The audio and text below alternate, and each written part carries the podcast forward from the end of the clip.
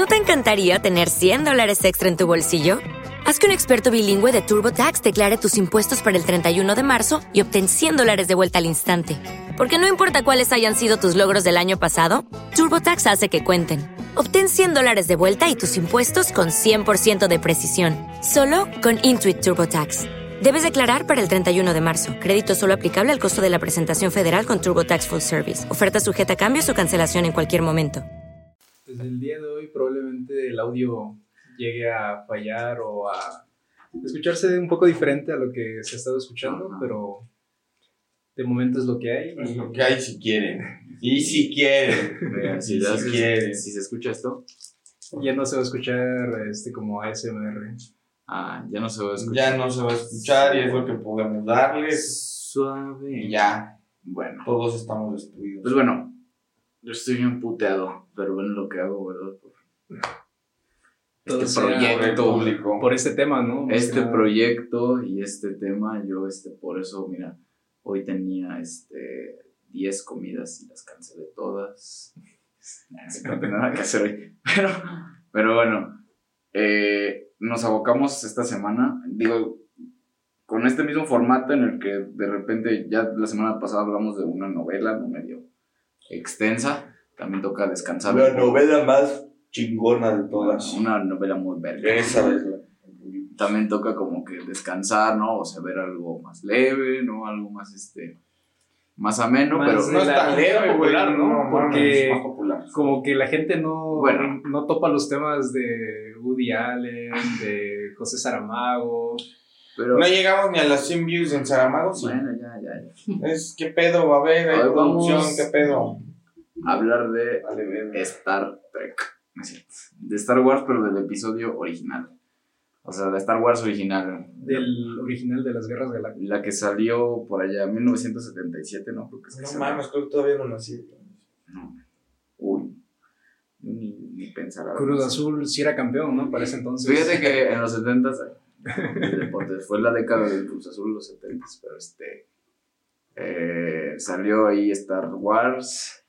George Lucas es un tipo muy. Déjame decirte que George Lucas es guapo, güey. ¿eh? George, eh, tenía. Es, es chaparrito. La verdad. Es chaparrito, es chaparrito. Tiene porte, ¿no? Ajá, Tiene- es como de esos chaparritos guapos que saben bailar este reggaetón, ¿sabes? Pero. Ah, no, no sé si reggaetón. no, los enanitos ahí no. Era el chaparrito de la Salle, ¿no, güey? Sí, era, Chaparrito era el chaparrillo, este... Y yo creo que no ha cambiado mucho, ¿no? Como que lo ves este, ahorita y todavía sí, se es está un- bien conservado. Es- nunca lo ha cambiado. Ajá. No, cambia- ajá, es un viejito así como de bonito, ¿no? Un Bonachón. un Ajá, como que probablemente Y el güey- 70 se adicto a la coca. ¿no? El güey se metió una feriezota, ¿Se metió? una pinche feriezota. Se sigue metiendo. No, pues se sigue Se metiendo sigue unas metiendo. feriezotas por, por esta mamada, ¿no? Yo creo que... Esta mamada. Esta mamada la que vamos a No hablar, por esa mamada. Güey, Nosotros no nos dan nada y vamos Es que, a ver, ¿a quién, ¿a quién se le...? Es que, si lo piensas, eso sí es una mamada, ¿no? O sea, de la nada el güey construyó un pinche lore que... Bueno, no es de la nada. Bueno, no de la nada. de la nada. también, Sí, no el güey sí tenía por ahí la idea y además, este... Bueno, que también Influye. se robó varias ideas de otras fuentes, ¿no? No, deja tú que se robó, se, Bueno, se llama se inspiró, inspiración. güey, también, no. ¿Cómo se llaman ah, estas películas de los que... Los ¿Samuráis? Los Akira samuráis. Kurosawa. Ah, de Akira Kurosawa, Ajá. ¿no? De ahí viene el... Ah, También de los ¿Ya, vieron. ¿Ya vieron los, cómo se llaman los siete samuráis? Los... Ah, me han dicho que está No, bueno. lo mames, qué puto película, no, no. güey. Deberíamos hablar de eso, güey. Pues, también se va. Para que, para que lleguen a 10 visitas. Para que llegue a, al récord de Es 10. una mamada. De 10 vistas. Vamos a llegar a mil. Este video va a llegar a mil. Si se suscriben y llegan a mil, Emiliano nos enseña. Bueno, entonces. este. Cosas para cortar en la edición. Eso, eso por favor, le pones el perrito. El perrito que, que sabes. No, no, no. Pero bueno, entonces. Sale en el 77 Star Wars. eh, revoluciona todo el cine del sci-fi. ¿No? Todo lo que es. Pues, poco. Viene de todo ese grupo, ¿no? Tanto Steven Spielberg, Spielberg. Este, George Lucas, como que empiezan a hacer cine que no es tan, como decirlo, tan de autor, es Ajá. más comercial. Y son de estos en donde, pues, se supone que Star Wars creo que nada más se, se estrena en 40 cines, lo cual para una película o más bien una franquicia de ese, de ese tamaño, pues es muy poco, ¿no? Y es ahí en donde se ven estas como filas y filas de personas que ya vieron la película, pero quieren volver a verlo, por lo mismo que, no sé, lo que les evoca toda, todo, todo eso de las No. guerras de las galaxias. Sí, fue un fenómeno, fíjate que muchas veces lo que hacen algunos directores, por ejemplo, no sé si alguna vez han visto esta- el juego del miedo, no sé cómo, un, So, que es- sí. ese güey, creo que, no, no sé cómo, creo que se llama James Wan, el mismo que dije, Ah, la- ajá. ese güey lo que hace cuando escribe el juego del miedo, dice, sabes que yo sé que este pedo va a ser súper bajo presupuesto, no, va a ser muy difícil que me compren la idea, entonces lo que hacen es arriesgarla y decir, va, tu productora te vende esta idea y del, de lo que saques de la taquilla, dame un porcentaje, ¿no? Y es lo que hace este George Lucas, ¿no? Precisamente con la idea de pensar que no era este, a lo mejor no iba a pegar, ¿no? A lo mejor no iba este, no iba a ser un fenómeno, ¿sabes qué? No hay pedo a, a Fox, que creo que fue la, la primera que distribuyó, no me pagues este, lo que me deberías pagar como director, pero de lo que se puede recaudar de taquilla, dame un porcentaje. Creo que también pide este, regalías para los juguetes Ajá. Ah, de los juguetes. sí, Ajá. De la mercancía. del merchandising y no mames, la rompe súper cabrón. Creo que Star Wars duró, la original duró como un año en salas. No, no, no. Sí fue un pedo de que, o sea, un año después de que salió seguía en el cine y la gente la seguía yendo a ver. O sea, fue un fenómeno brutal. Fíjense que a mí me llama mucho la atención porque realmente, digamos, sí es cierto que no es cine de autor, pero sí tiene referencias como bien cabronas, güey. O sea, antes de Star Wars, ah, creo que George Lucas, no sé si fue director así exactamente, pero participa en una película, eh, creo que sí fue director. Esta es una de las películas así como más de culto de los 70, súper bajo presupuesto, se llama American Graffiti, que es del 71. Mm. Y durante todo ese tiempo George Lucas se dedicó a revisar como la de dónde iba, cómo iba a construir la idea de, de los Jedi, ¿no? O sea, no es gratuito, por ejemplo, que, que toda la temática sea exactamente muy similar Mm. a esta combinación del caballero medieval, el samurái, etcétera, etcétera. Bueno, no sé si caballero medieval, pero... Y además, cagadamente, él eh, se basa en el, un libro de Joseph Campbell, que es el héroe de las mil caras, Ajá. que total y correcto eh, aplica de, güey, lo que hemos hablado los últimos 10 podcasts. O sea, George Lucas yo creo que no es un tipo ingenuo, güey. ¿No? Porque incluso el, el género o el subgénero se llama opereta espacial. Así se llama, güey. Para que quede claro, la opereta espacial, o sea, de la manera en la que la construye George Lucas, pues es, una, es un argumento, porque si se dan cuenta, es un argumento muy redondo, o sea, es una película narrativamente muy perfecta. Y bueno, si además a eso le agregamos los otros dos, las otras dos entregas, o sea, George Lucas puede ser todo menos ingenuo, güey. ¿no? Entonces, este, pues sí, yo creo que sí. Es, una- es un tipo que sabe lo que está haciendo, ¿no, güey? Ajá. Con la tradición, aparte de los, pues del otro, lo visual, este, la banda sonora, los efectos especiales, o sea, Sí, que es lo que la gente también le aplaude, que a pesar de tal vez no ser el mejor director en cuanto a saber guiar a, a sus actores, en cuanto a efectos especiales, todo lo que hizo con, con la compañía, pues a, a día de hoy es una de las mejores en cuanto a efectos especiales. Sí, porque incluso cagado, güey. eh.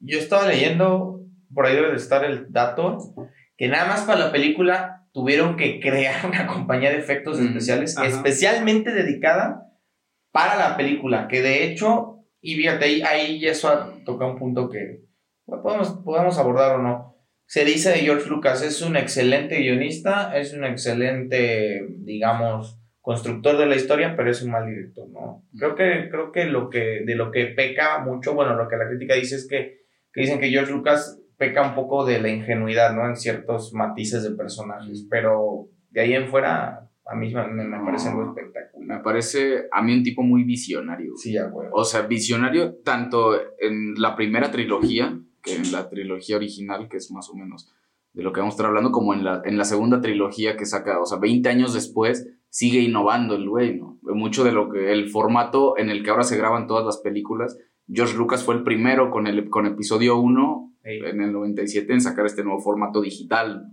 Y él es el que es pionero en ese pedo y, y cuando lo sacan le dicen que pedo, o sea, como que no, a la crítica, ¿no? Y a la gente como que no le gusta y hoy en día es estándar Claro. eh, esa forma de grabar cine y pues, no, no es un pendejo, ¿no? En cuanto a la historia, eh, eh, en efecto es sumamente redonda y por eso lo, lo- lo he mencionado varias veces aquí, la, se mencionó la semana pasada.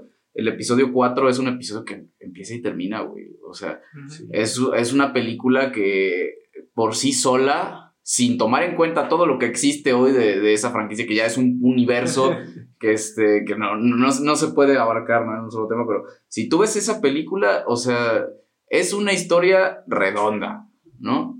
Por eso a mí me encanta. O sea, por eso yo la puedo ver. Y la he visto, es una película que he visto fácil 10, 11 veces y me sigue gustando muchísimo. A mí me fascina estos, las transiciones que usan para cada toma. De PowerPoint, Que ¿no? son transiciones de PowerPoint, pero en ese momento los ves y es como, no sé, funciona, a pesar de que a día de hoy, si yo que vi la, la saga completa, pues hace algunos años nada más, como que dices, esto te evoca a cómo ha influenciado, no sé, qué tal, no sé si tal vez influenció a cosas para PowerPoint o cosas así, porque son transiciones de, de cine de alguna Sí, forma. sí, claro. No, y además, pero es que también, güey, estamos en los 70 güey. O sea, nuestros jefes eran unos niños. O sea, estamos hablando de los abuelos tenían 30 años, güey, ¿no? O Sí. sea, eh, eh, fíjate, yo más bien pensaba, eh, el mundo de la ciencia ficción, al menos en la parte de las letras, es muy mal visto, güey. Mm. O sea, la neta, no es mal pedo, pero, o sea, los juegos del hambre en el cine está de huevos. Pero en el formato de libros es como, ah, ¿qué es esa mamada? O sea, hay como un prejuicio Ajá. muy generalizado, a lo mejor ya no tanto, ¿no? Y eso es bueno, de ciertas de las sagas. Por ejemplo, Harry Potter, ok, en el cine respetadísimo, pero güey, nadie respeta los libros. O sea, no ves un escritor. Ni su autora los respeta, cabrón. Exacto, no ves un, un escritor de pipo y guante que diga, ah, no, yo fui. Entonces, pero yo lo que quiero llegar es, hay dos tipos, hay dos, al menos hay más premios, pero dos de los principales premios de la ciencia ficción son los premios Nebula y los premios Hugo. ¿no? Que por ejemplo, para que se den una idea, este, este- estos premios ah, han galardonado a autores que luego han sido llevados a la pantalla como Philip K. Dick y el de Don, no me acuerdo cómo se llama. Frank Herbert. Eh, Ah, exacto. Y entonces, yo lo que llegar es que a mí George Lucas se me hace muy interesante, güey, porque es un vato, o sea, no nada más hace cine, no nada más hace dirección, no nada más hace efectos especiales, no nada más coordina el pedo de, de la música, el sonido la chingada, sino que escribe. Y yo creo que eso lo hace un pinche hombre orquesta. O sea, imagínate primero pensar, luego desarrollar el argumento, luego trabajar en el guion, luego trabajar en la caracterización de ciertos personajes, luego llevar eso a la imagen, luego pensar en la... O sea, no mames, güey. Perdón, pero para mí es, es un pedo muy, muy cabrón. O sea, es como si J.K. Rowling dirigiera sus películas, que eso nunca va a pasar, güey. O sea, yo creo que ese es el acierto de Lucas Sí. que estamos perdiendo un poco de vista, ¿no? También. No, es, es un gran director. Sí, no, es un- es un- sí. no, y además el, el tipo muy inteligente, ¿no? Digo, después de que sale esta película, el güey entiende que la siguiente, o sea, obviamente firmadísimo, ¿no? A, la- a la productora le encantó la idea, firman para la siguiente película y el güey lo que dice, ¿sabes qué? Yo me voy a abocar a escribir, yo me voy a abocar a, a preparar todo este pedo y le deja la dirección, no, no recuerdo cómo se llama el director de, de la segunda película, pero llega Star Wars episodio 5, que bueno, que en su momento era la segunda La parte, segunda parte. y muy pocas sagas eh, lo consiguen que la secuela sea mejor, ¿no? Sí. Que, que la película original. Únicamente El Padrino, a lo mejor, El Señor de los Anillos. Pocas películas, ¿no? Consiguen ese, ese tipo de cosas y George Lucas lo entiende perfectamente bien. Sabe que si quiere que funcione su, su película necesita a alguien más y se dedica a escribir y, y- y ese güey hace los conceptos, bueno, tiene el- contrata a un equipo de artistas visuales para que le hagan el concept art de todo, ¿no? De, de Darth Vader, de la maquinola que esta, por de todo, güey. paréntesis, hay una, bueno, dentro de todos los artistas visuales que son, quiero señalar, ¿no? Uno de los más importantes, que de hecho ese güey era, es de los primeros artistas urbanos, es de los primeros artistas de graffiti que empieza a trabajar en cine, que nadie lo conoce, o sea, en su caso no lo conoce, se llama Chad Bohor, que es nada más como notar, que, es uno de los que ayuda a construir como la idea del, del espacio, como, esto, como los espacios en negro en la película, ¿no? pero bueno, nada más. Hay como decir los latinos y estuvimos ahí. No, está, está muy verga, está muy verga todo lo que, todo, todos los recursos que se utilizan y entendiendo que para esa época no, no, no se tiene lo que hoy tenemos. Hoy vas al cine y hay 10 películas de superhéroes agarrándose a vergazos en el espacio. Y, y yo, yo me quiero imaginar, pues, ¿no? Yo he escuchado a gente que cuenta que cómo fue su, la primera vez yendo a ver esa película y dices, no mames, o sea, debe haber sido un pedo completamente distinto, ¿no? A lo que, a lo que Exacto, es que era algo, era algo que no se había experimentado en el cine. Fíjate, yo recuerdo que la última película de la cual se habló, se habló de esa manera, que yo creo que técnicamente y en efectos especiales sí, pero en la historia es una mamada, perdón que lo digan, discúlpenme, es la de Gravity. Ah, la de Cuarón. Cuarón. Ajá. Yo creo que es la última, digo, ha habido más, por supuesto, que yo escuché que la gente decía como, no, no mames, cierta la experiencia. Porque Star Wars es eso, güey, o sea, no nada más es la historia, no nada más es la jornada del héroe la chingada, es la experiencia, güey. O sea, que nadie nunca, niños, adultos, personas mayores, habían tenido esa experiencia en el cine. Y ya es precursora de muchas otras cosas, ¿no? No, tan es así que hoy todas las películas de, de ese tipo son experiencias, ¿no? Es como, digo, a- hace algunos, algún tiempo leí una nota, güey, de un vato que dice que hace un año que salió esta película del hombre araña, donde salen todos los hombres arañas. Dice, güey, el cine de, de ciencia ficción, el cine superhéroes se convirtió en ir a Six Flags, güey. ¿no? Sí, ya no hablas Bueno. de la historia, sino de cómo te sentiste cuando estabas viendo ese pedo. Aunque yo podría decir que Star Wars yo no lo veo como ciencia ficción. Para mí se hace más una ciencia, de- bueno, más bien como ciencia de fantasía. Porque no, no se evoca en, en tratar de que en el espacio, en el silencio, que, que sea tan exacto, pues como lo podría hacer, no sé, eh, Interstellar. Duna, que de alguna forma ahí sí mete mucho esta parte de la ciencia Ajá. ficción de lleno, porque ese es su universo. Pero en cambio aquí Star Wars se habla de cosas más de mitología, de religión, de tan, fantasía. tan es así que cuando, siempre que empieza una película de Star Wars hace mucho tiempo en una galaxia muy, muy lejana y es como el preámbulo para decirte esta mamada no existe, no, esta mamada tú déjate llevar por lo que estás a punto de ver. Sí, siento que es ¿no? como una función, no sé, de, del Señor de los Anillos o así, pero ah, más aquí a lo espacial, claro, con, con- porque- con algo diferente. Claro, yo, pero yo, creo que es el acento. O sea, yo creo que Lucas, fíjate, se me ocurre, lleva a Tolkien al espacio. Porque incluso eh, la posibilidad de hacerlo tan rentable es eh, la propia idea de que cada personaje, cada planeta, cada cuadro, cada grupo tiene su propia historia, güey. Tiene su mundo aparte, güey. Y eso tiene un valor. O sea, que bueno, ya J.K. Rowling, ya hemos hablado de esto, ¿no? Pero, pero a mí me parece muy interesante exactamente eso, que él lo que hace es que construye una mitología, construye una... Para mí Star Wars es una, el ejemplo perfecto y entendible de novela total, de donde le quieras ver.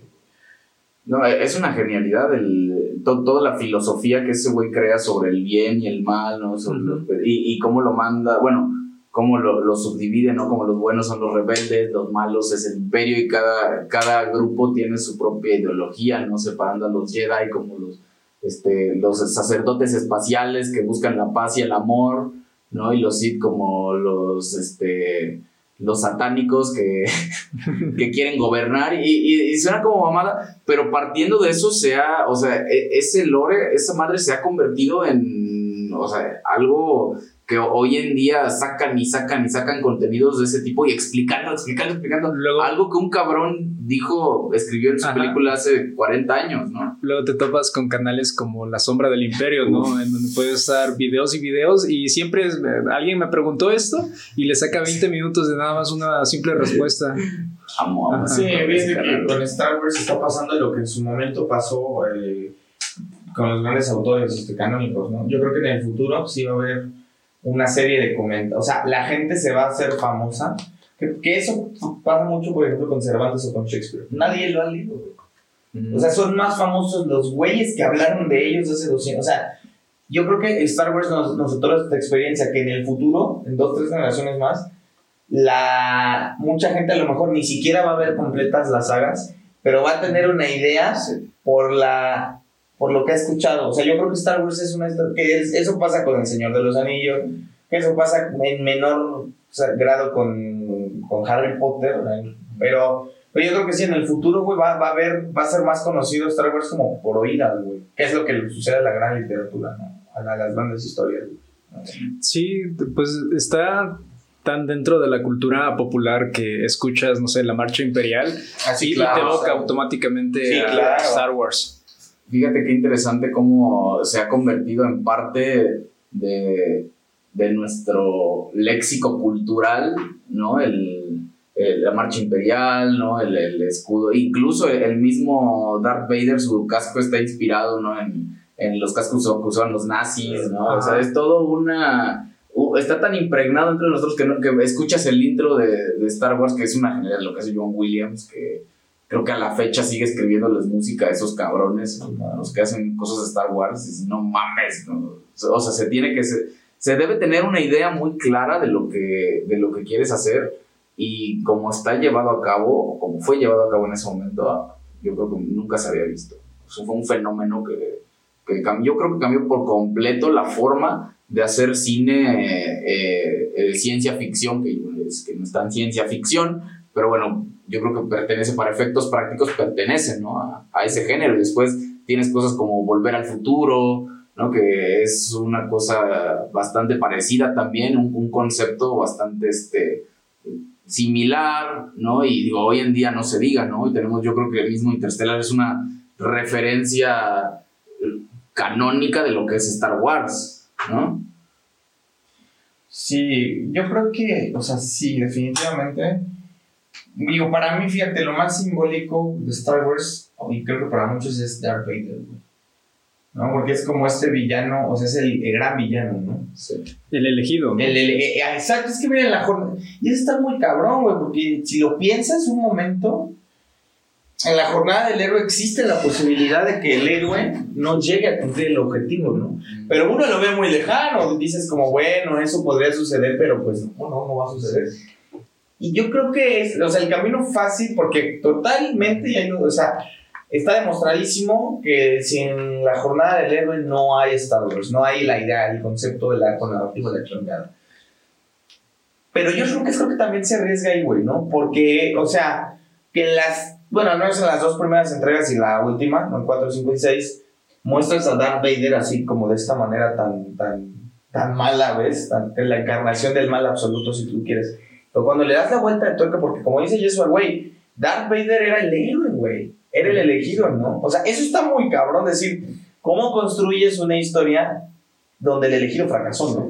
Bueno, pues eh, ahí tienes, y, y son muy criticadas y la gente no les gusta, pero ahí tienes las precuelas, güey. Sí, La pre- las precuelas, y tal vez no te gustan y no me vengas a No, decir que no, te yo te, gustan. yo te iba a Ah. decir, prefiero la saga precuela que la saga original. Bueno, es- para, para mí es que ahí entra- Es que también ahí eso. entra otra cosa, güey, que también podemos comentar. que ¿Cuántas putas generaciones han visto Star Wars, no? Ajá. Mi papá vio la, la trilogía original de Star Wars y él En creció cine. con ella en el cine. Sí. Nosotros crecimos viendo las precuelas de Star Wars y hay morros que crecieron viendo las, las secuelas, las 7, 8 y 9, ¿no? Y hay morros que están viendo ahorita los nuevos contenidos. Entonces es una madre que ha estado vigente desde que salió, ¿no?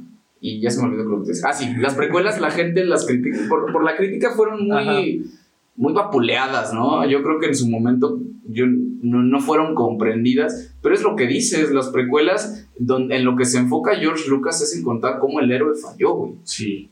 cómo y es no la, sé si- la caída de lo Si sientes que la saga original, la, el episodio 4, 5 y 6, es un poco más de comedia, es un poco más relajada, pero la, la precuela de alguna forma es, no sé, temas un poco más oscuros, más dramáticos. Güey, el episodio 3 es pura oscuridad, No, güey. el episodio 3 es una tragedia. O sea, para mí esa es la mejor película. Digo, la, la Star Wars original siempre va a ser la Star Wars original. No, la 3. pero el La episodio pelea 3... de Obi-Wan con Anakin. Y es, es una tragedia, güey. Tenías que darle Sí, güey. fuerza a la.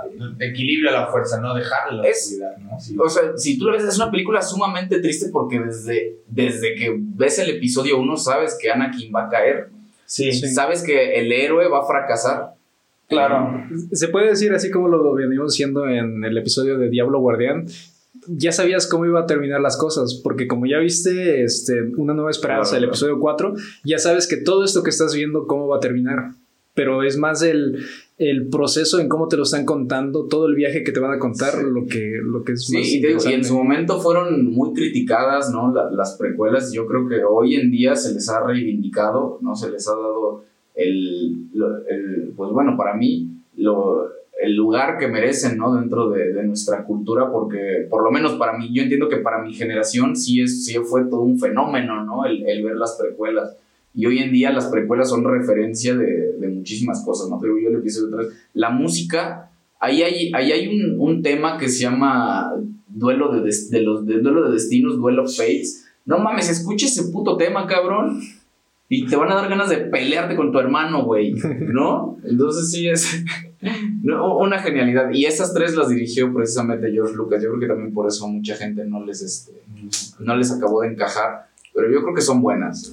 Sí, y cuando te metes más, no sé, dentro del universo de, de Star Wars, tienes estas referencias como de que, pues Anakin no necesariamente tenía que estar del lado, del lado bueno para la- lograr ese equilibrio. Y pues todo dentro de la mitología que, que ellos manejan. Fíjate que a mí me llama mucho la atención y pensándolo, ay, siempre metiendo mamadas, pero ¿ha leído el libro de Crónica de una muerte anunciada de García Márquez, güey? Ah, no, no Bueno, ¿no? ese libro habla de cómo matan a un güey. Así, Ujú. ¿no? Así. Pero la, la novela empieza diciendo cómo lo mata, ¿no? Ajá. Y toda la novela es ir repitiendo de diferentes versiones cómo lo mataron. Yo a lo que quiero llegar es, George Lucas consigue algo que creo que es muy difícil de hacer, que es, desde el principio, tú sabes cómo va a acabar la historia. Claro. Sabes, güey, que Darth Vader, Anakin, va a fallar, güey. Pero tú quieres saber cómo, güey, ¿no? O sea, y esa inversión, que claro, yo creo que, que fue gratuita y no lo fue. Yo creo que George Lucas, fíjate, George Lucas ya tenía al menos la idea de las seis películas, Sí. pero como es un vato, claro, y también está el, ¿por qué no decirlo, güey? Se tiene que hacer dinero, güey, ¿no? Ujú. Se vas a escribir. Y tiene la visión de decir, es que si saco la primera, probablemente no consiga el nivel de tensión que necesito para que siga siendo rentable. Y la tecnología Exactamente. Güey, en el episodio 4, si ustedes ponen atención, dice, dice el Obi-Wan que peleó con alguien en la guerra de los clones, güey. Sí, Lo menciona y entonces yo me quiero imaginar a un morro de 12 años diciendo qué chingadas vergas es la, guerra de los clones, güey. Y imagínate que lo menciona en el 77 y hasta el 2002 sale la guerra de los clones. Claro, porque la historia ya está ahí. Sí, o sea, Entonces, yo creo que George Lucas es inteligente. O sea, lo que hace ese güey, que- y creo que en parte no es, no, que no es que sea voluntario, yo creo que también es un golpe de suerte, güey, también. Se le, se le juntó Se todo. le juntaron los, sí, se le alinearon los planetas. Porque, ojo, si hoy, si, si tú el día de hoy intentas contar una historia de esa manera, en el formato ciencia ficción o fantasía, No, pues, no pega, güey. De hecho, No algo pega. a mí, digamos, me gusta mucho la referencia que tiene a la saga de, de Dune, de Duna, pero también cabe aclarar que Duna no ha tenido tanto éxito en ser adaptada al cine hasta apenas Exacto. algunos años. Pero los intentos que ha tenido han sido como fracasos, más para decir que Duna pues es el pilar de alguna forma de muchas sagas, sea Star Wars, sea este, claro. eh, sean sagas diferentes, pero no es como es difícil lograr este, dirigir todo para que logre ser un éxito así como lo fue Star Wars. Sí, claro. Pero es que además hay otro tema, güey, que eso es muy importante. Hay una diferencia fundamental entre adaptar una novela a- y hacer el guion directamente. Fíjate, antes de que se me vaya la idea, voy a mezclar cosas, pero me vale verga. Este, Duna como novela es buena, pero es difícil de adaptar. Sí, Y yo creo que eso le pasa a las grandes novelas. Por ejemplo, Pedro Páramo, güey. Es imposible de adaptar, güey. 100 años de soledad. es imposible de adaptar. Llevan o sea, como 10 años queriendo pero, adaptar, ¿no? y, pero, George Lucas, es que por eso digo, este güey sabe lo que hace, o sea, ¿por qué George Lucas no? O sea, se ha hecho después, ¿no? O en el Inter. ¿Por qué no recordamos Star Wars como una saga de novelas? Porque no iba a funcionar. Porque está- eh, George Lucas dice, no, no, o sea, la fantasía, la opereta espacial, la ciencia ficción fantasía, requiere el aspecto visual. Visual, claro. Sí. Y requiere el aspecto, por eso no han podido adaptarlo. Y luego voy a la parte de... eh, es muy interesante porque de esto casi no se habla. mm, y tiene que ver precisamente con la, el árbol genealógico. O sea, fíjense, hay algo que, que esto se lo agradezco mucho a Guillermo Arriaga. Guillermo Arriaga es no el director de Amores Perros, es el que escribe el guion. Y él habla de algo que se llama la esfera de Shakespeare, güey. Que básicamente, bueno, le dice así porque en muchos dramas shakespearianos, Romeo y Julieta, Otelo, Hamlet, el drama que se construye se construye de la siguiente manera. Y, y es bien sencillo. Dice, ¿quieres que un drama sea muy severo? Pon a dos miembros de la familia a pelear. Pon a- al hermano, que eso es Amores Perros, que es. Octavio queriéndose ligar a la esposa de su hermano, Octavio y Susana, ¿no? Y en Star Wars sucede lo mismo. Incluso hasta se van más norteños, ¿no? Eh, Sí, claro, entre primos, pues, y es que, pero es que, ojo, eso tiene un porqué, güey. Muchos dicen, ay, no. Es que George Lucas quiere hacer, reescribir, modular, acomodar las tragedias griegas, porque recuerden esto, y eso también se ve en el Antiguo Testamento, tú lo sabes. Ujú. En las mitologías clásicas, el incesto Edipo. Es un- Edipo. El- en las mitologías clásicas, Edipo, por supuesto, el incesto es casi casi que un requisito para construir el drama. Claro. Edipo arrancándose los ojos porque no puede. Sí. Que de hecho, yo siempre pensé, bueno, no tengo por acá, que Darth Vader es Edipo, güey. De alguna manera un poco torcida y oscura. Ok. Entonces, esa parte a mí sí me hace genial. Que George Lucas dice: Voy a agarrar lo mejor de las mitologías clásicas, pero no voy a escribir una novela. ¿Por qué? Porque esto que tengo aquí, si lo convierto en novela, le voy a quitar Claro. todos los elementos que el día de hoy lo hacen, porque claro, Star Wars, o sea, el que, el- hasta el más pendejo que no conozca Star Wars sabe que los efectos especiales son otros pedos. Y eso es una genialidad, desde donde lo veas.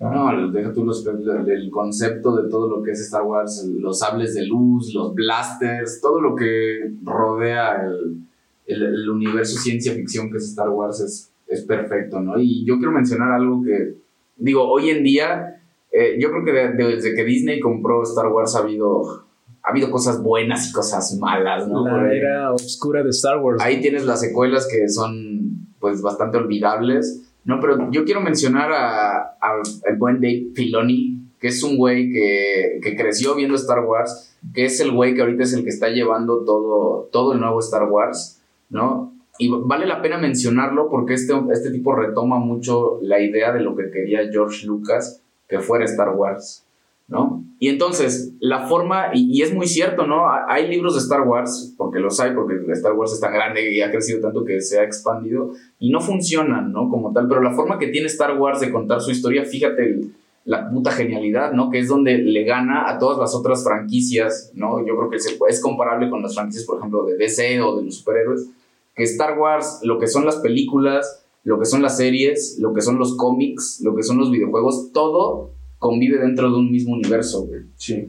O sea, todo lo que pasa en el videojuego que estás jugando está pasando en el universo real de Star Wars, ¿no? Entonces, por eso, eh, y en- entonces hay muchas bromas ahí entre lo que conocen, son muy clavados entre lo que es canon y lo que no es canon, ¿no? Porque desde que, ah, desde que Disney compra Star Wars, todas las novelas gráficas que existían hasta ese momento lo descanonizan, ¿no? Dicen, vamos, este pedo ya no va a ser historia este, real, ya no va a ser canon de la historia original, se queda como canon los seis episodios, ¿no? Que se dieron únicamente. Y poco a poco han ido retomando el, historias, han readaptado historias y, es lo que te digo que es una puta genialidad, ¿no? Yo, eh, están haciendo, están construyendo hoy en día yo creo algo muy cool, güey.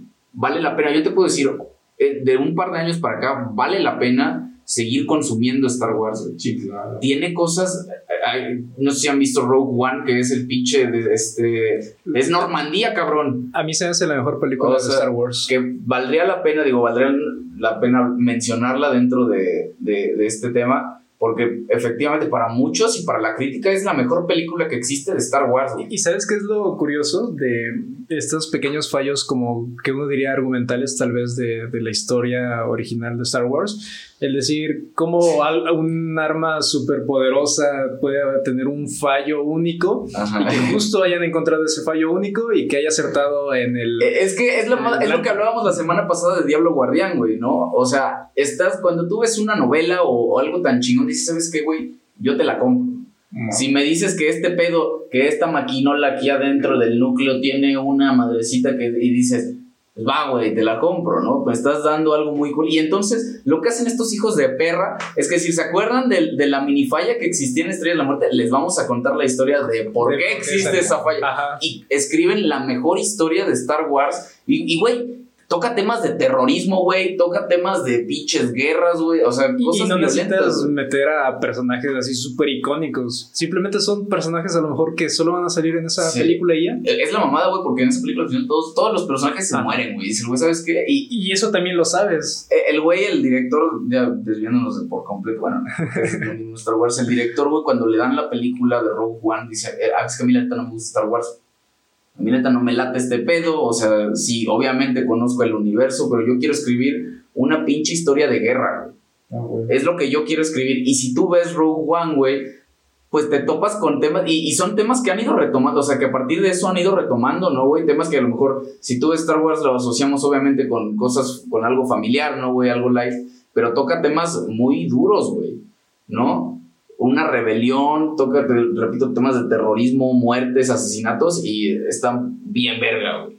Una gran película. Es que también hay que tomar en cuenta que hay una lectura, puede, fíjate, hay una lectura histórica, eh, política, mitológica, pero también recordemos que el contexto es la carrera arma- armamentista, güey. Claro. O sea, George Lucas, y no sé, o sea, tampoco voy a decir que es un gurú, pero güey, estamos hablando que en el, se estrena en el 77, 10, 15 años atrás, estaba la, la Guerra Fría, por ejemplo. Estaba el conflicto de los misiles de, en Cuba. Entonces, a mí no se me hace nada gratuito que de la nada eh, George Lucas pone, porque ojo, eh, hasta el mismo nombre fonéticamente hablando, el imperio, ¿no? Y los rebeldes, para mí es una referencia muy, muy marcada al imperialismo americano. O sea, hay una cuestión ahí, o sea, puede haber una, Sí. una lectura simbólica acerca del conflicto político. Es una cosa que iba a decir. Y la otra es que me- yo, yo hace días estaba, me estaba pensando, hay un concepto en el, bueno, echándolo para atrás. La jornada del héroe utiliza ejemplos canónicos en la literatura, sí, pero sobre todo de la tragedia griega. Ajá. Como ustedes recordarán, el teatro en la antigua Grecia no era como el teatro del día de hoy, güey. O sea, de verdad, el teatro en la antigua Grecia, la duración era en tiempo real, güey. O sea, un drama duraba, te aventabas todo dos días viendo Edipo Rey. Entonces, por- y me vino a la mente ahorita que hablaste del fallo de la estrella de la muerte, ¿sí, no? Hay, eh, dentro de algunas tragedias, no en todas, llega un momento donde puede ser que el personaje se salve, ¿no? ¿Cómo se salva el personaje? Ah, bueno, ustedes recordarán que en la tragedia griega los que decían el destino de los hombres, en este caso los que deciden que Edipo debe sufrir, son los dioses. ¿Por qué? Pues porque se les echaron los huevos y así. Pero de repente hay momentos donde los dioses pueden intervenir. ¿no? Por ejemplo, el personaje está a punto de morir y ya no, ya está a punto, ya, ya ha sido tomada la ciudad y la chingada. Y los dioses pueden intervenir, y así como en los Simpsons, ¿no? Llega la mano y te salvas. Eso se llama Deus Ex Machina. Ajá. Entonces yo creo, o sea, lo que voy yo es, yo creo que George Lucas tiene tan bien masticados estos conceptos que lo lleva a eso, pues Rogue One es eso, Deus Ex Machina. O sea, el nivel de síntesis de la o sea, de lo que ese güey sabe que puede hacer, porque Star Wars puede pecar de excesivo, puede pecar a lo mejor de no caracterizar bien a cierto personaje, pero no puede pecar de, de faltas argumentales, cabrón.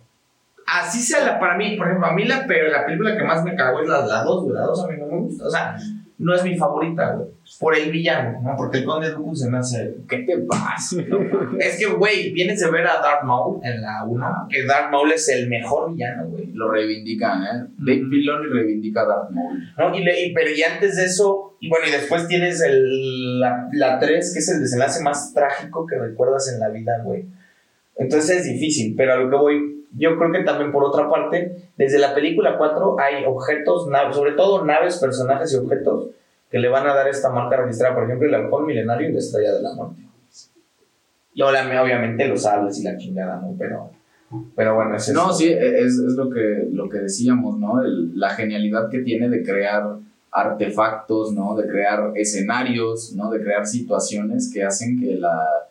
Que, en general, ¿eh? Todo Star Wars... o sea, yo hablo de Star Wars con mucho cariño, güey, porque a mí la neta me gusta mucho, ¿no? Es, este, es un- son contenidos que yo la verdad disfruto mucho, son contenidos que me han acompañado desde toda la vida y por eso me gusta mucho, ¿no? Yo no puedo decirte que eh, entiendo, ¿no? De repente los fallos que, que pueda tener, que son grandes a veces, pero ver Star Wars es, ver historias muy chidas, güey. Muy vergas. O sea, yo creo que valdría la pena de repente algún día, por ejemplo, hablar del Mandaloriano, güey. Que es una puta serie espectacular, güey, que no tiene, o sea, que obviamente tiene que ver con Star Wars porque concurre dentro del mismo universo, güey. O la Pero- serie animada de Clone Wars. Güey, Clone Wars es una puta oda a crímenes de guerra, güey. No sé, hay, por ahí hay recopilaciones de gente que, ha- que habla, que enumera los crímenes de guerra que ocurren dentro de esa puta serie, güey. Y es una serie animada, güey, para niños. Ajá. muy buena, sí. Muy, o sea, gran serie. ¿no? Y habla sobre crímenes de guerra, habla sobre el, el exilio de los mandalorianos, güey, que también es, o sea, es otro pinche Luego también la es secta. una cacerola aparte, güey. O sea, es una cacerola aparte que se está cocinando también muy verga. Tiene personajes muy icónicos. Yo creo que rescato mucho. Y ya no nada más de George Lucas, ¿no? Yo creo que George Lucas construye los personajes principales que, de los que nos enamoramos, ¿no? En las primeras películas. El mismo Luke Skywalker, Han Solo, ¿no? Fíjate que yo aquí tengo, Chewbacca. yo tengo aquí una cosa. Yo creo que se ha infravalorado mucho a Han Solo, güey.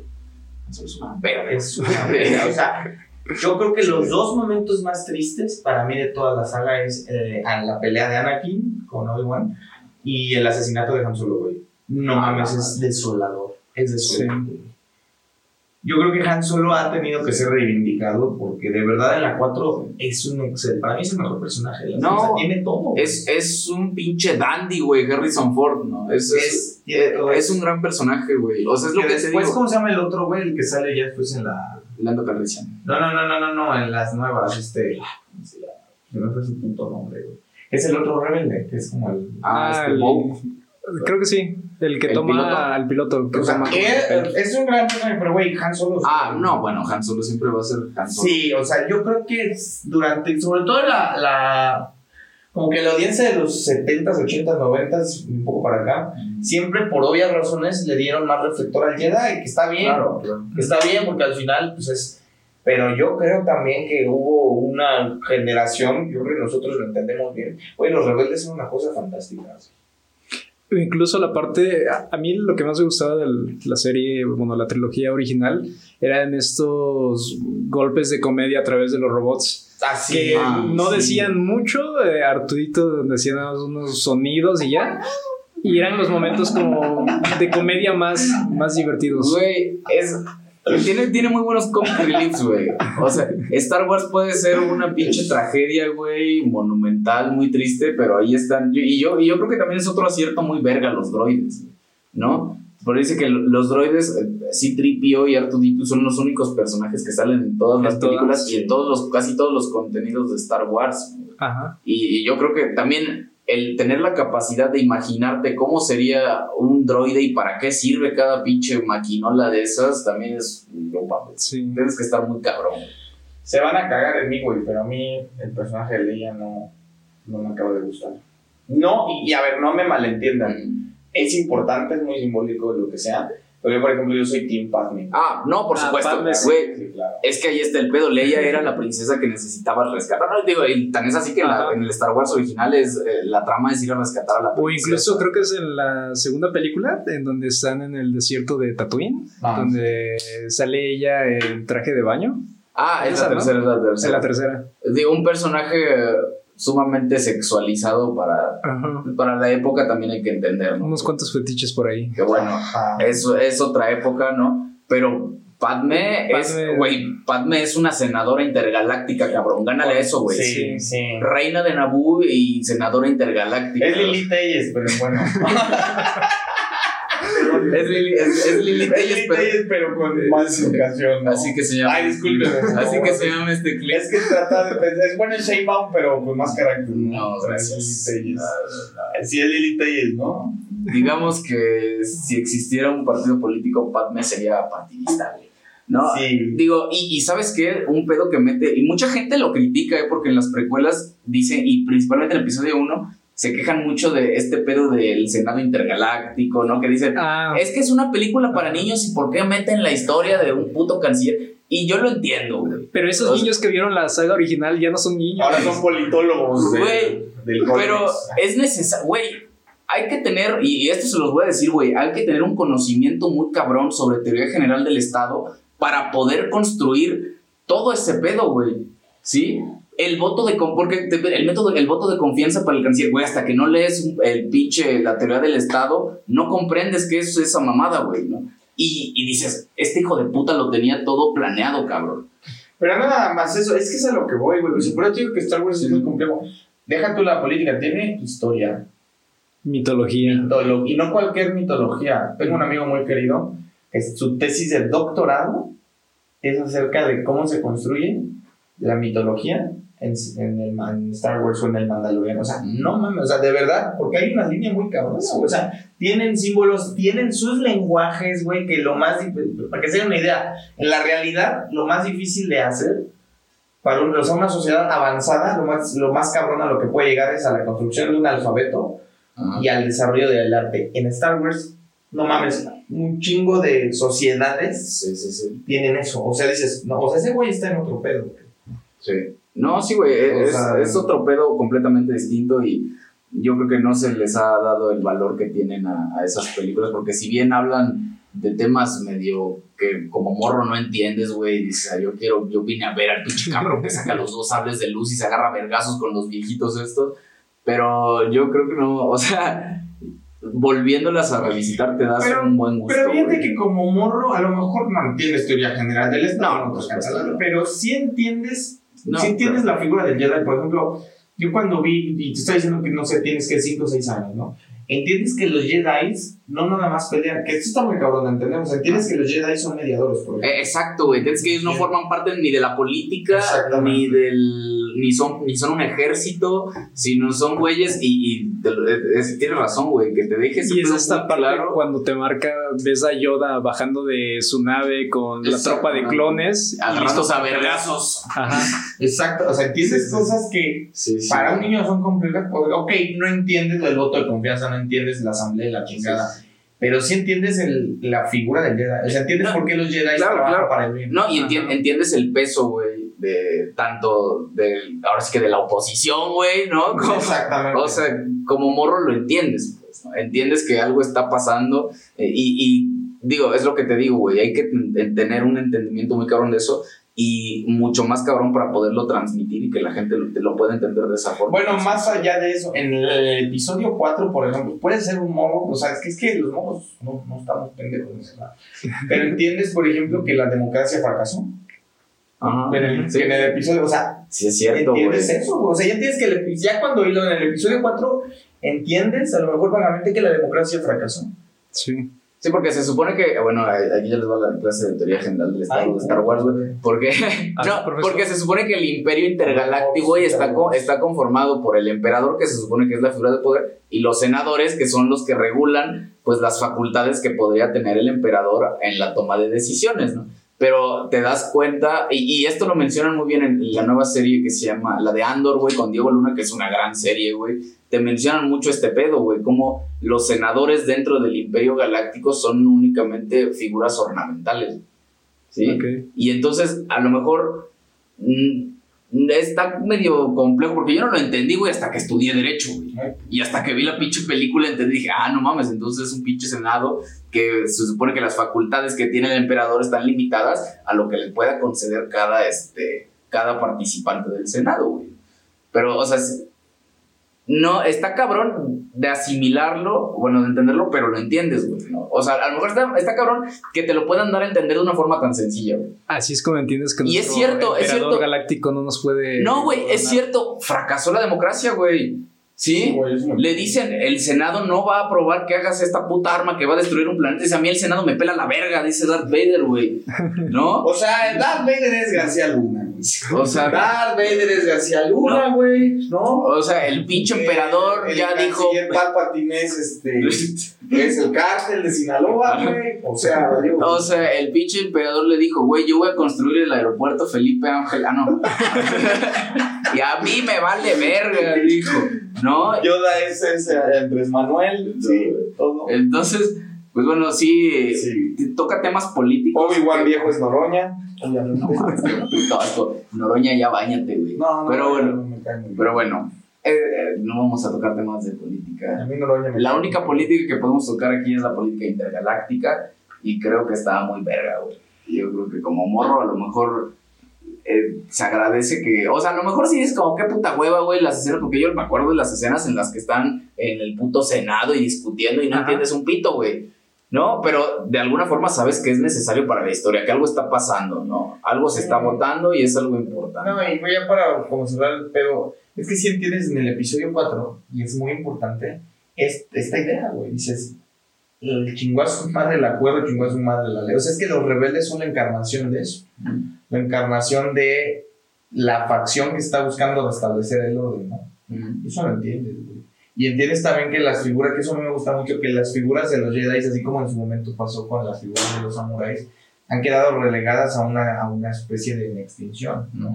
Entonces, es, es muy interesante, güey, ¿no? O sea, a pesar de que sí entiendo que hay argumento político complicado, yo creo que como niño sí entiendes eso. Y, es, y eso es un gran acierto, porque es muy difícil como, como que un niño entienda como ese tipo de, de abstracción, porque ya si lo vemos en serio, Star Wars no es una película de naves espaciales y de brazos y aliens, o sea, es una película de cómo funciona, cómo debería funcionar el mundo, una sociedad eh, en diálogo y cómo ese mundo fracasó, eso fue a la verga, güey.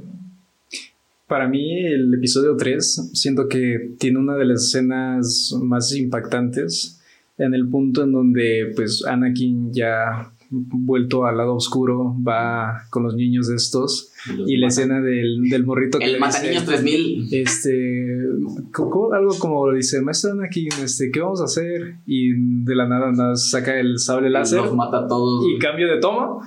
Y pues a lo mejor de niño tal vez no entiendes qué pasa, pero de grande sabes todo lo que. Es lo que te sucedió. digo, Star Wars es una puta saga de crímenes de guerra, güey. Star Wars es una pinche historia bélica que la neta no creo que tenga, digo, obviamente el reconocimiento como lo tiene, pero dentro, abordando estos temas no se les da mucho el reconocimiento Ah, no, que, debería tener No. al abordar este tipo de temas, güey. O ¿no? incluso esta parte en donde, no sé, cómo Anakin lo que quiere hacer para él es, es algo justo, pues, porque de alguna forma todos los Jedi le dan la espalda porque al, al no, no sé, si fuera algo más religioso, no sé, como si el padrecito tuviera un hijo o algo así, pero dice, no, no puedes tener.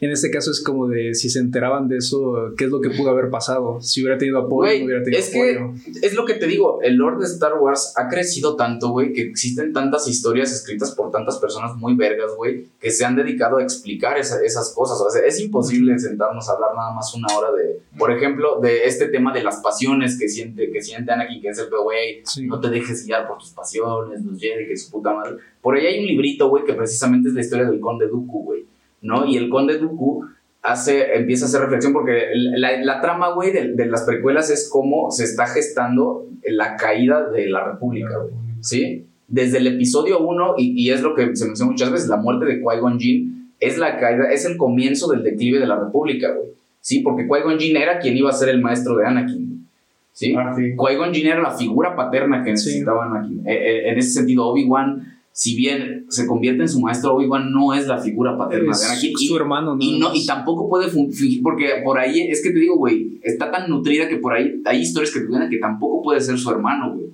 ¿no? Entonces funge el, el papel tanto de maestro como de padre, como... Entonces, bueno, hay, hay un librito por ahí del conde Dooku, güey, que cuenta que los Jedi están condenados a caer, güey, porque dice, habla sobre el maestro Yoda, güey, que el maestro Yoda es el Jedi que más años tiene, que más tiempo lleva dentro del concilio de los Jedi. Dice, uno no puede vivir tanto tiempo en el poder sin volverse o cínico o ciego ante las cosas que están pasando, güey. Y ese es el pedo por el cual están condenados a caer los Jedi.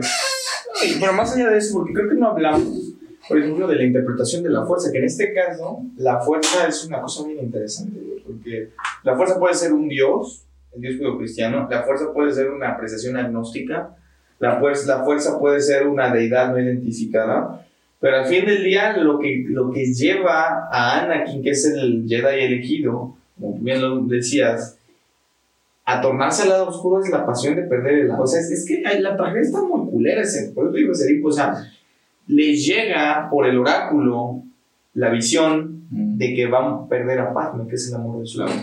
O sea, y este, este- es que es otra vez lo mismo. O sea, Darth Vader no sobre Darth Vader de huevos, sino para salvar, o sea, porque está buscando el amor, güey, ¿no? Y no lo consigue.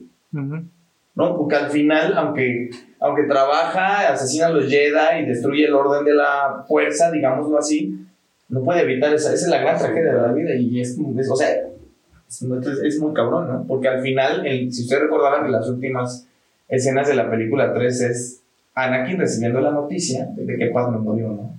Ahí Y ya no puede regresar, es la imposibilidad de Sí. regresar. ahí hay una reinterpretación precisamente de Dave Filoni, güey, del tema el duelo Fates, el duelo de los destinos, que es este tema sale por primera vez en las películas cuando se pelean Qui-Gon Jinn contra Darth Maul. Sí, se están agarrando a vergazos, ¿no? Que, que es una... eh, eh, las escenografías de los vergazos, güey, No. Están verguísima, güey. Y para la, o sea, la primera pinche del episodio 4, como que se como si estuvieran pegando una piñata, güey. Pero conforme va pasando, güey, no mames. No, una espada doble, güey. La, la muerte de Obi-Wan Kenobi, ¿no? Nada más le golpea la piñata y desaparece. Sí, bueno, se entiende, güey. Pero bueno, en este sentido, el, el duelo de los destinos, güey, dice, es que el pedo de... Y, y es, es todo el pedo, güey, que desde hace rato, güey, es una pinche orquesta que el güey, que George Lucas hizo en su cabeza y que nos lo transmitió de una manera magistral. Dice, la música representa el duelo de los destinos, el destino que están peleando estos pendejos no es ni el destino de, este, de uno de, de- entre ellos, ¿no? El destino es el de Anakin, güey. Y está destinado a caer porque en el momento en el que muera Qui-Gon Jinn es donde va a valer verga todo, güey. Es la, es la pieza que no debe- Exactamente. Y, y entonces, digo, ya yéndonos más, güey, Qui-Gon es, es uno de los Jedi, se les considera un Jedi gris, güey. Porque a diferencia de los que están dentro del concilio, ¿no? Que sale este Samuel L. Jackson, güey, Ajá. ¿no? Que es un pinche pasado de verga, ¿no? Todos esos Jedi. Ese güey se da cuenta, al igual que el Conde Dooku, que están podridos, güey. Sí, que el sistema que tienen los Jedi fracasó porque esos güeyes dejaron de lado el proteger a las personas y comenzaron a meterse en pedos políticos. Sí. Y entonces eh, Qui-Gon Jinn es la representación del güey que, de, lo que, de lo que busca dentro de la fuerza. ¿no? Los Jedi que se separan, ¿no? que viven lejos de, de- de la orden Jedi, ¿no? que viven por su cuenta buscando la, la- la forma de vivir la fuerza. ¿no? Entonces por eso la muerte de Qui-Gon Jinn hace no nada más que muera, que, que caiga el destino, ¿no? sino de, de Anakin, sino que su mismo maestro que había sido el Conde Dooku también se pasa al lado oscuro. Entonces, por ahí es lo que les digo, güey. Si, si la neta, si te gusta, ahí hay un chingo de series, güey. eh, Historias de los Jedi, ¿no? Clone Wars, el Mandalorian. Son cosas que nutren muy chido un universo muy verguísima, güey. Muy verguísima que aborda temas filosóficos, ¿no? Temas políticos, temas bélicos. Y lo aborda muy bien. Y son historias contadas de manera muy linda. También el que mencionabas, ¿no? El personaje de Samuel L. Jackson, como es de los pocos Jedi que logra usar parte del lado oscuro como para, Ah, claro. para enfrentarse en, en las peleas y como también todas estas diferentes posturas de, en las espadas o así también dicen mucho de tu personalidad. Güey, es que eh, te digo, está tan cabrón que es como si George Lucas sembró una semilla, güey, y ya la gente se volvió loca, güey, y la gente que hoy se dedica a escribir esas historias, o sea, eh, lo hacen muy chido, güey. ¿No? Sí, como que sentó las bases y Claro, es les dijo, de, yo les voy a dejar ustedes- este pedo ahí, ustedes ármenlo como quieran, Ajá. y hoy el güey vive en su pinche rancho, güey, multimillonario, y ahí sigue Star Wars, ¿no? Yo creo que es, ya es referencia, o sea, dentro de nuestra cultura Star Wars, y es más, ya ni siquiera considero que, o sea, Star Wars es un género de, de cine, güey, ¿no? Star Wars es un género de, de, de televisión, güey, ¿no? Es lo que se consiguió. Sí, que esta transición a, a las series yo creo que lo han sabido manejar muy bien. A diferencia de la transición a las películas, donde ahí sí como que queda un poco más flojo, con las series sí se reivindican mucho. Es lo que te digo, tiene contenidos muy, muy verga, güey. Los últimos años Star Wars ha, ha tenido un, este, un salto de calidad muy chingón, muy chingón. Ya no nada más son historias necesariamente para niños, sino que tú como, como adulto, güey, puedes disfrutarlas muy cool. Sí, y, y el hecho de desapegarse de sus personajes principales, de ya Ah, no es claro, esta, son esta- es esta pandilla principal, sino aquí tienes más también, tienes otros personajes que también son principales. Pues bueno, no sé qué más quieran agregar, ya podemos ir cerrando este pedo. Suscríbanse. Bueno, ahí está la recomendación. Yo me clavé mucho porque mi mamá está guapo. Yo sí, aunque no lo parezca, sí soy súper ñoño, güey. Me encanta. No, no se ve. Soy niño rata, me encanta ver Star Wars. Yo soy fanático de Star Wars. güey. Todo lo que salga de Star Wars yo lo consumo. si vieran detrás de, de donde estamos grabando todo repleto de carteles de Star Wars, este... Chinga tu madre. no es cierto, ahí está la... No es una recomendación porque si no has visto Star Wars, neta, salte el puto hoyo del que vives, güey. ¿No? Y la recomendación sí sería que, que los nuevos contenidos están muy, muy verga, güey. Muy verga. Sí, de muy buena calidad y igual innovando como siempre. El Mandalorian, Ah, con el- sa- saber que las escenas que ves atrás, la luz no es CGI, sino son pantallas de, de Ah. máxima calidad y darte cuenta que la luz que refleja en el traje es luz real a través de pantallas. Ah, ah, no mames, güey. Sí, Ajá. son unos genios, güey. Son unos genios. Ahorita la, la parte visual de todo lo que es que lo, lo último que se ve fue el Mandaloriano. Que todo lo visual, ¿no? Todos los efectos especiales están muy verga, güey. Muy chingones. O sea, y han vuelto a lo que, lo que fue en el principio, no hacer todo como con animatrónicos, ¿no? Este, usar efectos prácticos lo más que se pueda. Todos los aliens son, este, son trajes, güey. O sea, son trajes, no, no son hechos como con CGI sino son, son verdaderamente, son maquillajes, ¿no? Son cosas ahí Sí. muy verga, güey. Entonces, Tener al. Baby Yoda, a Grogu. No sé, saben, saben hacer mercancía. No, mames, han hecho una feria, eso y uno pendejo que sigue comprando, ¿verdad? Yo seguiré comprando cosas de Star Wars. Pero bueno, ahí está la recomendación. Si llegaste hasta acá, no te cuesta. Y si Sí, puedes, ve los otros capítulos. Perdón por ponerme tan clavado. Y eso que apenas empieza. Y eso pues empieza. Bye. Ah. Bye. With Lucky Land slots, you can get lucky just about anywhere. Dearly beloved, we are gathered here today to. Has anyone seen the bride and groom? Sorry, sorry, we're here. We were getting lucky in the limo and we lost track of time. No, Lucky Land Casino, with cash prizes that add up quicker than a guest registry. In that case, I pronounce you lucky. Play for free at LuckyLandSlots.com. Daily bonuses are waiting. No purchase necessary. Void where prohibited by law. 18 plus. Terms and conditions apply. See website for details.